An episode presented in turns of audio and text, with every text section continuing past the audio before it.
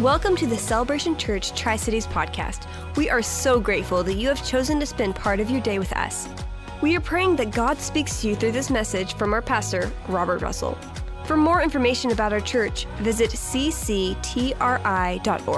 Enjoy the message.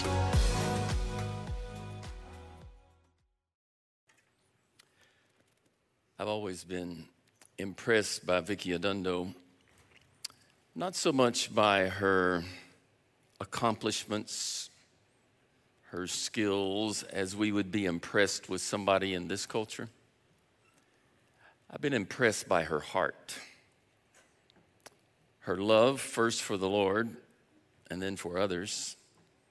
Some of you don't know her original story, but Vicky was suicidal on the way to take her life when she came across an outdoor event and she stopped there and it was an evangelistic event and she invited Christ into her life.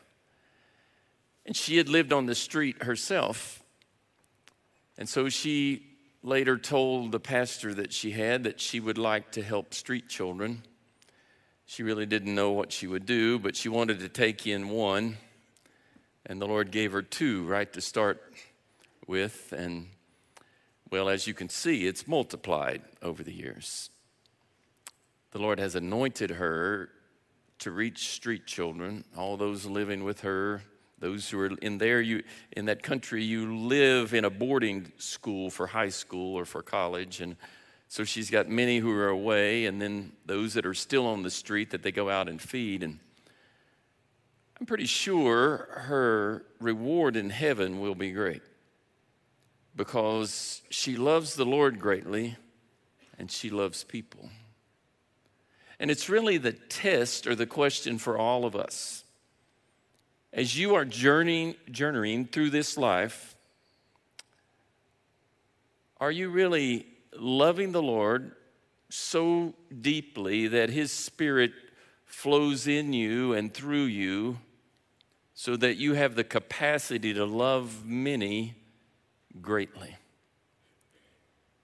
I fear that too many people in this country primarily love themselves, love the things of the world, even though the scripture says, do not love the world or anything of the world. And that we may come to the end of our lives and wish that we had loved the world less and loved God more and loved people more. To the point where it's genuinely sacrificial in our lives to love others. I think always God is teaching me more about dying to myself, allowing Him to do what He wants to do in order to love others. One of the things that Louis learned while he was in Africa was that not all of Vicky's children are sponsored. And we've given people here the opportunity to sponsor children over the years at serving or, through serving orphans to the orphanage. And in October, we're going to set that up. There's a good chance that Vicky's going to be here, and we're going to have a weekend where you can sponsor her children if you'd like to do so. And maybe even if it requires you to be sacrificial in some way. Because Vicky is raising up people who are now multiplying the kingdom of God, like Arcadius, but not just him, others who are in a world where there is much darkness, but they are standing against it, doing the work of Christ. And so I hope that as you think of them, you will certainly pray for them, but also be willing to support them even more in the days ahead. Before I begin teaching, let us pray together. Lord, I truly ask that you would speak to each of our hearts this morning. Give us deeper understanding, deeper wisdom in order to live the life that you want us to live. I do pray against any spirit of darkness that would try to interfere, whether here or with the children. We ask that your Holy Spirit would be upon each and every one of us. And I pray this in Christ's name. Amen. Well, I have continued and will continue to ask these what if questions Last week I asked the question of what if it rains? And the implication of that teaching wasn't so obvious from the title, although it did get me in a little bit of trouble because I did a wedding that afternoon that was an outdoor wedding and it rained. And the wedding party was not pleased with me for having taught on that subject. Fortunately, however, the, we had to delay the wedding just a little bit, then the rain stopped. Turned out to be just beautiful and comfortable to do an outdoor wedding in that context. But the bridesmaids' dresses were wet from about there down. They were the ones who were least pleased with my teaching, I think. But I wasn't asking something so much about physical rain last week as I was talking about something different. And really, rain is in the scripture in a lot of places, and it often refers to the blessing of God. And in this scripture in Matthew, it says that he causes the sun to rise on the evil and the good, and he sends rain on the righteous and the unrighteous. And if you really do a little study, you'll find that oftentimes the scripture talks about rain as pouring out the blessings of God or the withholding of rain as the withholding of blessings. And the question I had was well, what if it rains? That is, what if God wants to pour out his blessings upon you? And I raised the question of do you earn the blessings of God? You can't earn salvation, but a lot of people think that you earn favor with God or you earn blessing from God, and I really don't believe that's true. I believe that you seek God with all your heart, your soul, and your mind. You want to know Him. You walk with Him in relationship. And as a consequence, God always naturally stands ready to bless you. Now, his blessings are better than the blessings of the world. In fact, really, if you compare the blessings of God against the blessings of the world, the way that we try to bless ourselves is as if we go to the trash dump and pick out things and think, those are good. The blessings of God are much richer, much greater. That He pours them out like the rain that appears to be pouring upon the roof at this moment. And his blessings have to do with relationship with him, walking with him. One of the, the greatest blessing really is to know him, to be filled with the Holy Spirit, to never be alone, to have your sins forgiven, to have the Spirit speaking to you, guiding you through life, giving you direction and guidance about the things you are to do in life. The greatest blessing is to know him. And then the other great blessings are relationships with people. We think the material things of this world are the great blessings. Sometimes God blesses us materially, but they are very much secondary in comparison to the blessings of relationships with people. So you look at Vicky, Miss Vicky is richly, richly blessed. She's the mama to hundreds of children the spiritual mama. And God just keeps pouring into her so that she can pour out more because she's a great vessel of love. And if you want to see the rain of God pouring into you and through you, you need to be a vessel of love to others. Because those who drink in the rain, the scripture says, and then they produce a crop. That is, that they don't just hold it for themselves, but they are involved in the lives of others. Those are the ones that receive the great blessings of God. You do not earn the blessings of God simply by following Him. You stand in a position to receive them, but you can reject them. There are lots of people, countless people, who are rejecting the blessings of God day by day by not seeking Him and following Him. But as you hunger and thirst for Him, His blessings multiply in your life. It's His nature, it's His good nature. I think God loves to bless His children. Any good father in this world really enjoys blessing His children. In fact, um, a couple years ago, one of my kids had a car accident. It wasn't too bad. It actually was one of those situations where he was looking, the traffic was going really slow, and he was looking over at another accident that had taken place. The person in front of him stopped, and he got that car. And I got a phone call at an unusual time of day, and I took it from him because I, mm, this is not good. And sure enough, Dad. And he sent me a picture of what had happened, and I, I thought, well, that's not too bad. We should be able to repair that. But I was wrong. Damaged some really serious parts in the front. It was totaled. You know, I never got mad about it at all. In fact, I set out to find him a car that would be a replacement that was better than the one he had. And he got money from the insurance. I took that money, added some to it, and bought him a nicer car. Because I didn't want to punish him, I didn't want to discipline him. It just happened. I wanted to bless him. And see if an earthly father can desire to bless, how much more, the scripture says, does God desire? It is talking about the Holy Spirit to bless, to pour out the Spirit upon those who ask. See, all, just seeking Him, just following Him, you're, you're essentially saying all of the time, Lord, I want every blessing. I want every blessing that you want to give me. And I've learned through walking with him now for a long time that he just keeps pouring the blessings into your life mainly through the people that he crosses you crosses into your path that you might enjoy relationship with them.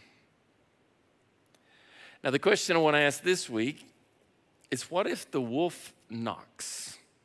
This was actually suggested by one of our elders so if you like it, I'll take credit for it. If you don't, I'll give you his name. And of course, it is a little bit of a play on words. It's really about what if Satan knocks or a spirit of evil knocks on your door? And it's from those old children's stories where the wolf came and tried to blow your house in, and, or in the case of Little Red Riding Hood, you know, there are a couple of old children's stories where there's a wolf which I don't have any idea why anybody thinks those are great children's stories. Because in the case of Little Red Riding Hood, the wolf eats the little eats grandma and then eats the little girl. In the original stories, that's where it ends. They've been lightened up over the years so that somehow grandma and the little girl survive. And the same with Three Little Pigs, that in the original story, the first two pigs didn't live, but as they've been changed over the years, they run to the house where there are bricks and they survive. But I wonder how many of us or how many other children have had nightmares because somebody read that story to them right before they went to bed, like about some wolf showing up in the middle of the night. But the reality is, in this life, the wolf, that is, the spirits of evil, do not. And I'm fully convinced that every person faces spiritual warfare and it's an ongoing thing. Sometimes it's intense, it's obvious, sometimes it's very subtle. But this is the nature of the world in which we live. Now, when I was, say, 19 years old, around the time that I knew everything, I've since forgot a lot or recognized that I didn't know everything. And you had asked me if I believed in God. At that point, I think my answer would be, have been I believe there is a God. Because actually, I was in a philosophy class in college, and I remember thinking there must be, have been a beginning. There had, there had to be a starting point. There must be a God. Now, a lot of people go to college and go to a philosophy class, and it damages their, their Christian faith. Well, I had no Christian faith. And I simply had that thought there must be a God, but that was it. I didn't know anything really. I didn't know you could have a relationship with God. I didn't know who this God was, but I thought there must be one. If you had asked me in that same time period, do you believe there are angels and demons? I would have scoffed. and said, certainly not. Only those who are uneducated or irrational would believe in such things because I was steeped in modernism, which is what our educational system was up until recent times. It's now more in the postmodern era. But in that era, it was very scientific, very rational. Anything that was irrational was only for those who don't understand. I didn't believe there was a demonic realm or an angelic realm or something of that nature. Then I became a Christian, had my eyes open. I didn't realize how much of the world I did not understand. And in these many years now, I've come to see things radically different. I certainly believe that there is a God. His name is Jesus. He created all things, He holds everything together. He loves His creation, He loves the world. He loved the world so much that He died that anyone who would call upon His name can have life and have it abundantly. I've also come to realize that there is a spiritual battle in this world that is ongoing all of the time. That Satan is real, the demonic is real, Satan is the prince of the power of the air, that he has authority over this realm. He tempted Jesus, and remember, he said to Jesus, If you will bow down to me, I'll give you all of the kingdoms of the world. That he has authority in this realm. Why God has given him that authority, I don't fully understand. I do recognize that God has created a world in which you can clearly see good and you can clearly see evil, and as a consequence, you can make a genuine choice to accept and follow God or to reject Him. And those choices are very, very real. And the spiritual battle is very real. Every person born into this world is born as a consequence of original sin, separated from God that you and I can only have relationship with him if we are reconciled to him through the shed blood of Christ. That before you come to know him, essentially you are an object of his wrath, a deserving object of his wrath. I recognize that in my own life, that I certainly deserved the judgment of God, deserved his wrath, and deserved death before I came to know him. But yet, when you come to know him, suddenly you become an object of his favor you are brought into His kingdom. His blood takes away every sin that you've ever committed, now in the past, present, or in the future. That He looks at you through the shed blood of Christ, such that you are redeemed, made whole, and rich, that you are perfected in Him. And that He wants to use you to His glory and make you a display of His goodness, of His power. And yet, all the while in this world, the, the work of evil, the work of darkness, is continuing. It's going on all around us. Before you come to know Him, the work of Satan and his minions is to keep you in the darkness.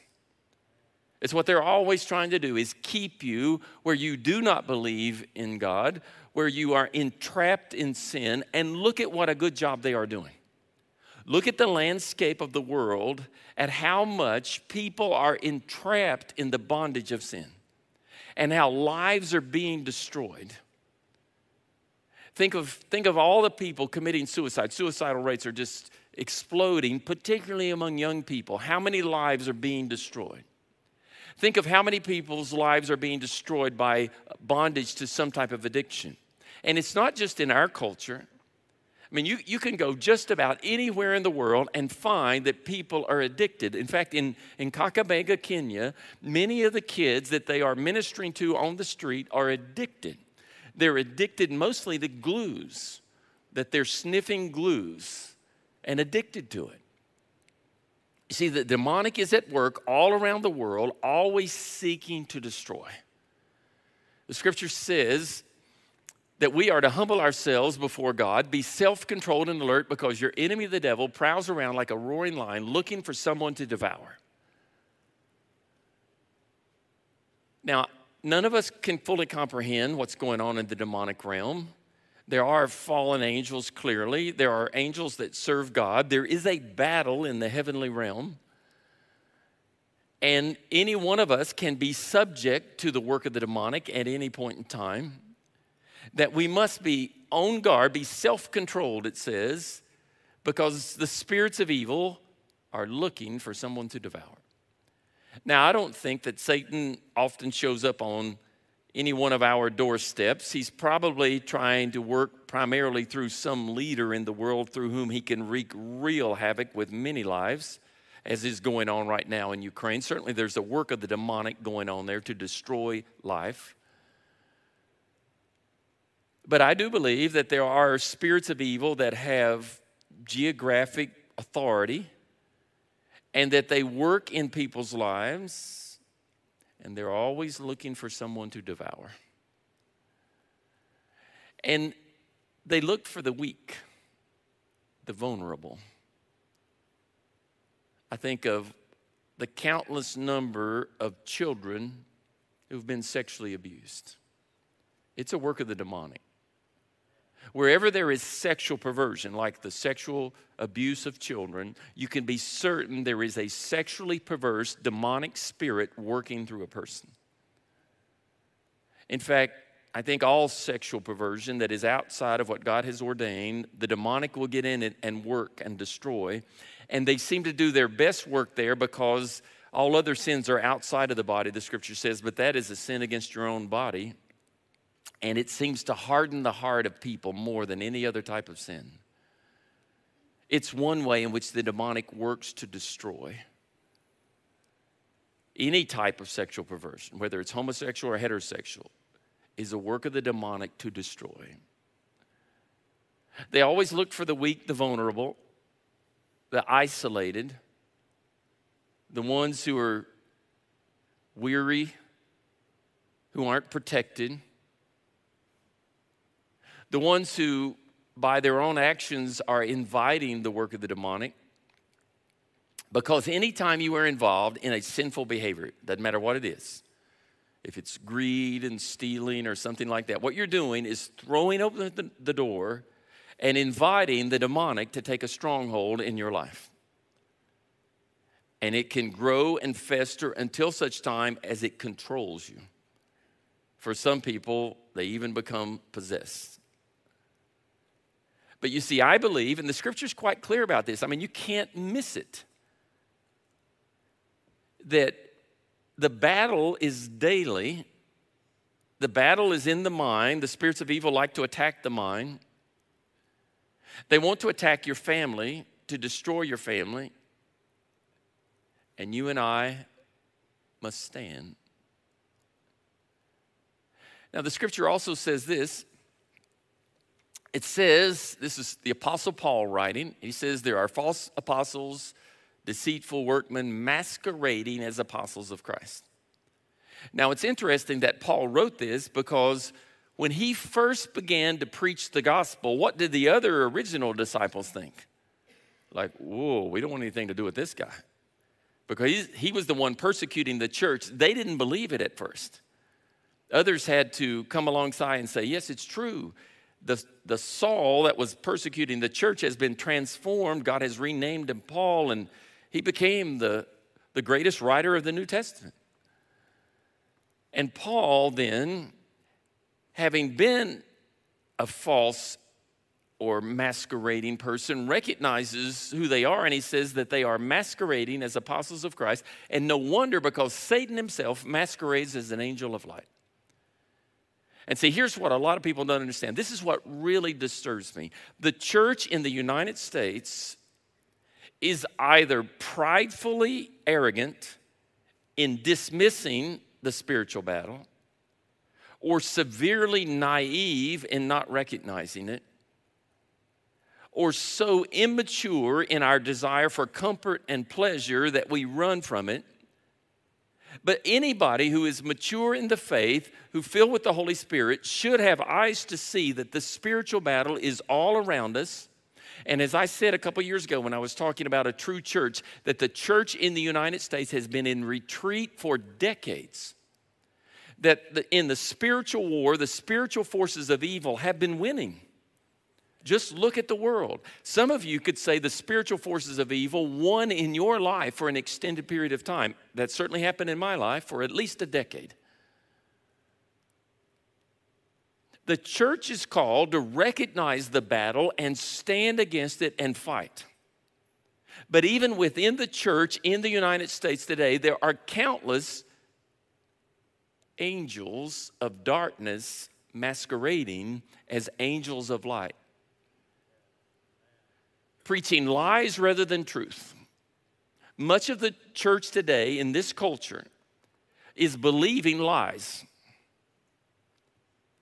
to a great extent, more than ever in my lifetime. And yet the truth is obvious.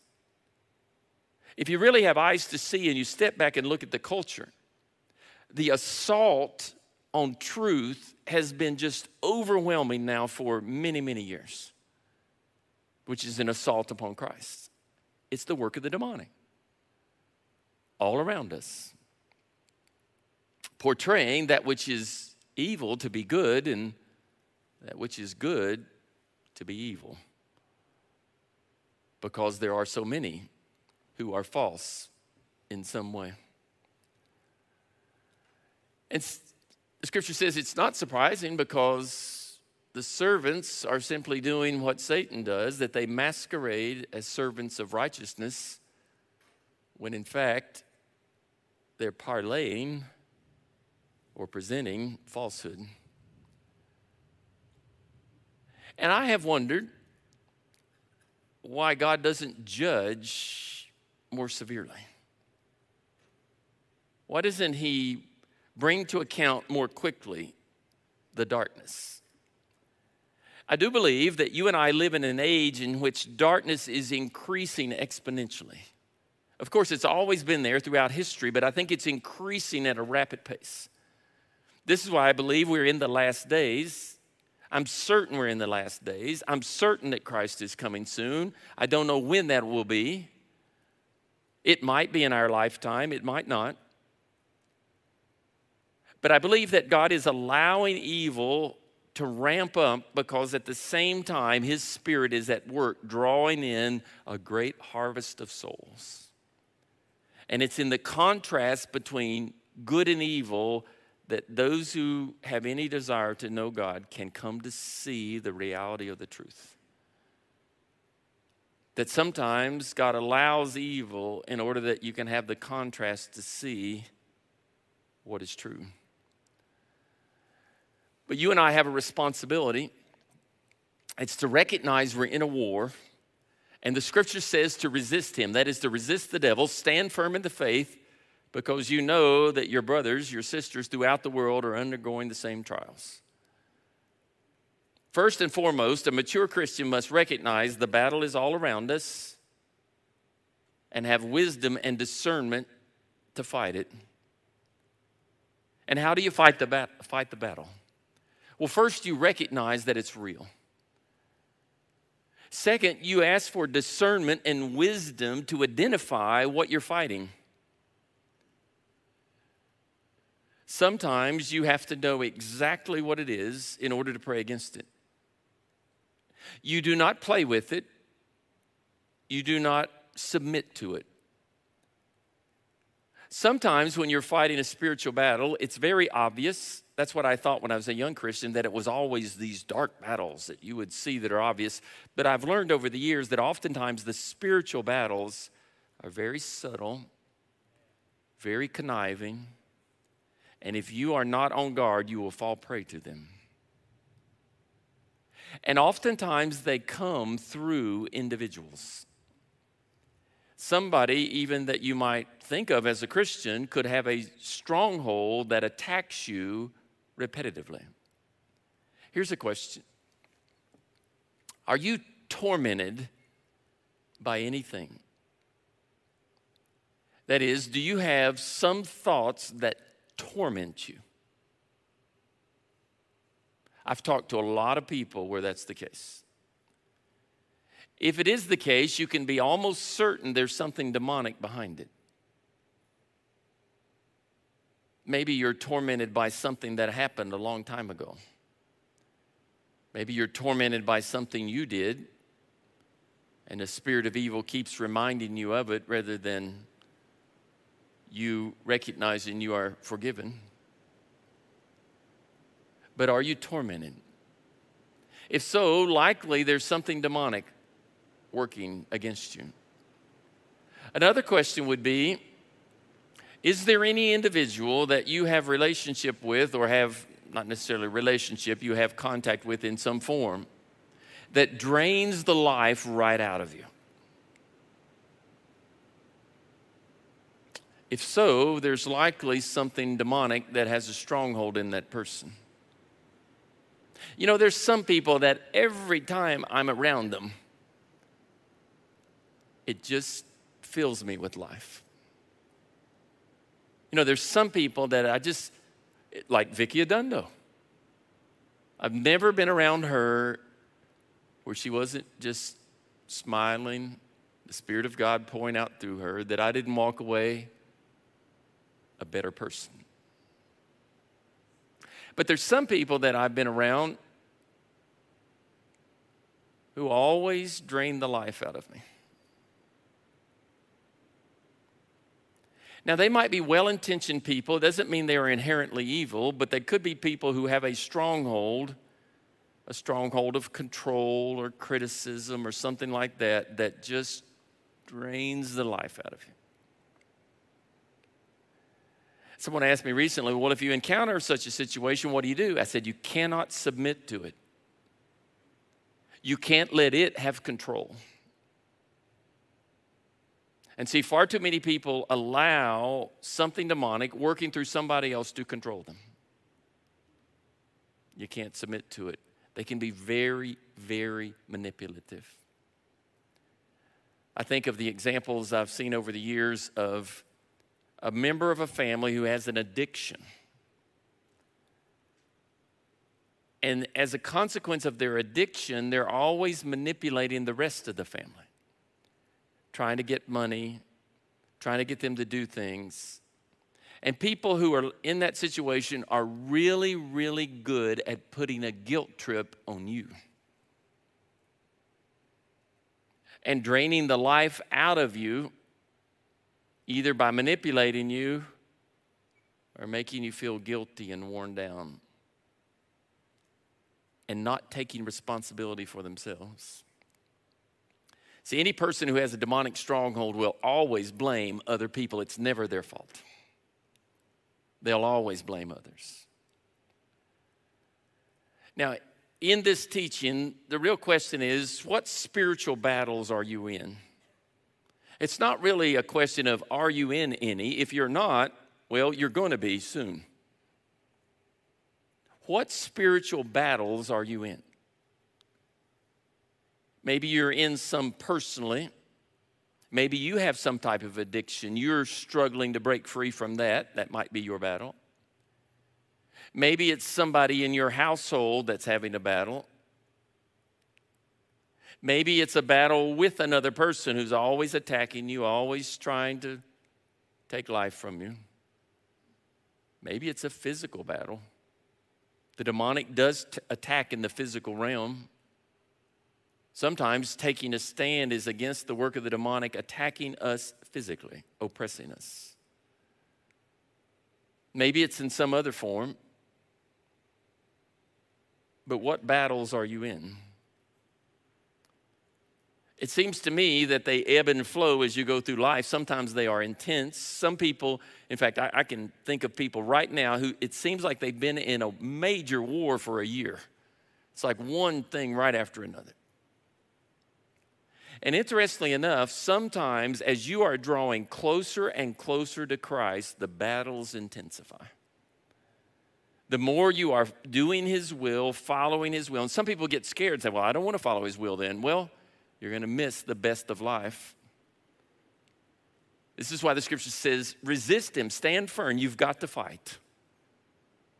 You can't quit and give up, retreat, when God is saying, This is the path that I've set before you, now stand and fight. Now, really, the joy in that, though, is when you're in a battle, what does the scripture say? That the battle belongs to the Lord. That He is the one who will fight for you, but you must stand. He won't override your will.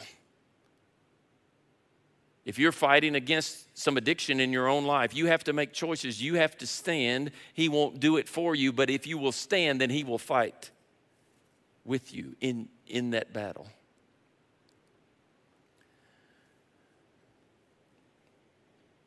In Ephesians, it says, Be strong in the Lord and His mighty power. Put on the full armor of God so that you can take your stand against the devil's schemes. That there really are schemes one of the things that I've learned over the years is that the demonic is really good at this.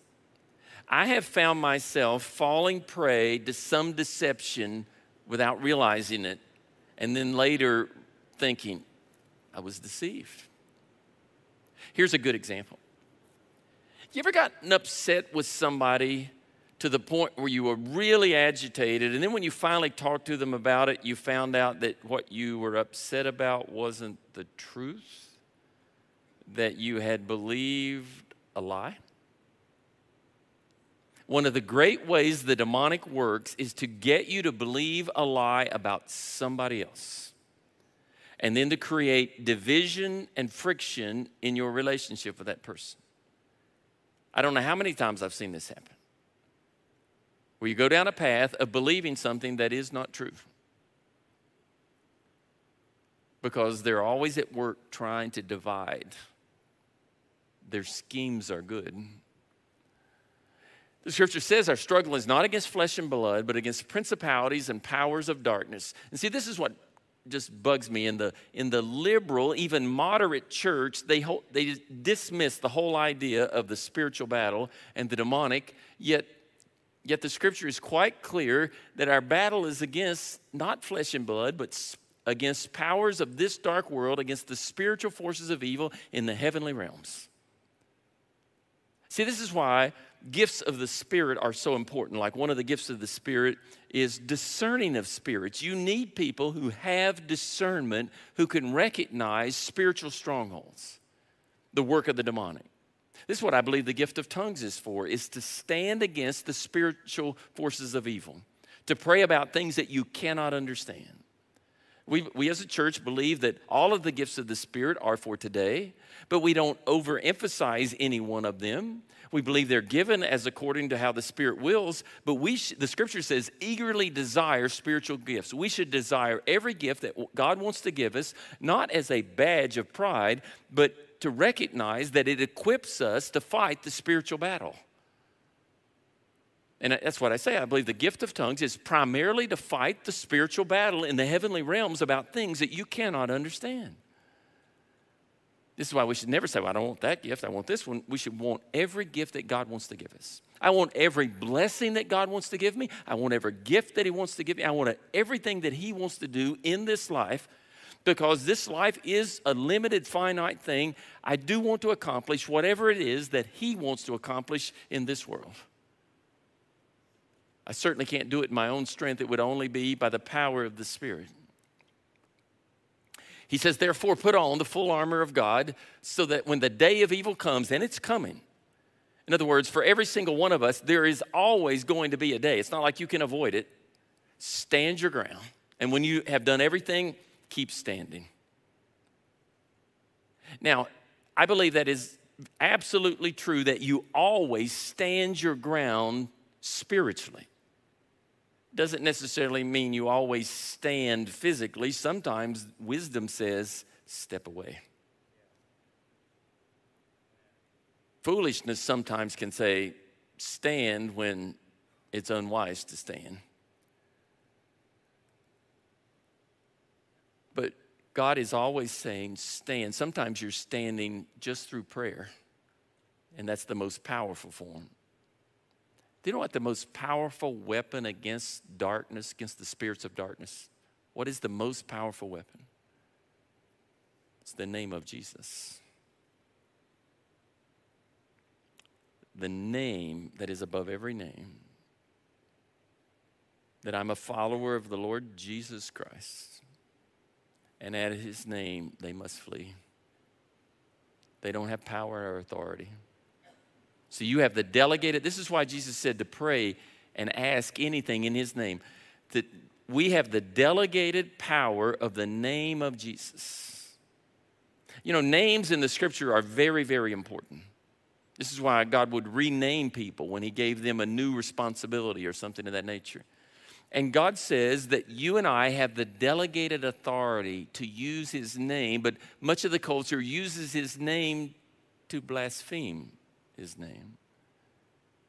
We have the delegated authority to use his name to stand against the darkness. He says to put on the full armor, and probably you've heard a lot of teachings about the armor of God. I think sometimes, though, at least in the era that we live in, we don't recognize what the armor truly is. Because it starts with the belt of truth.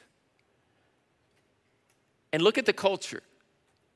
The culture is assaulting truth in every possible way. And what's happening is that assault on truth is infiltrating the church, so, such that the church is not standing for truth.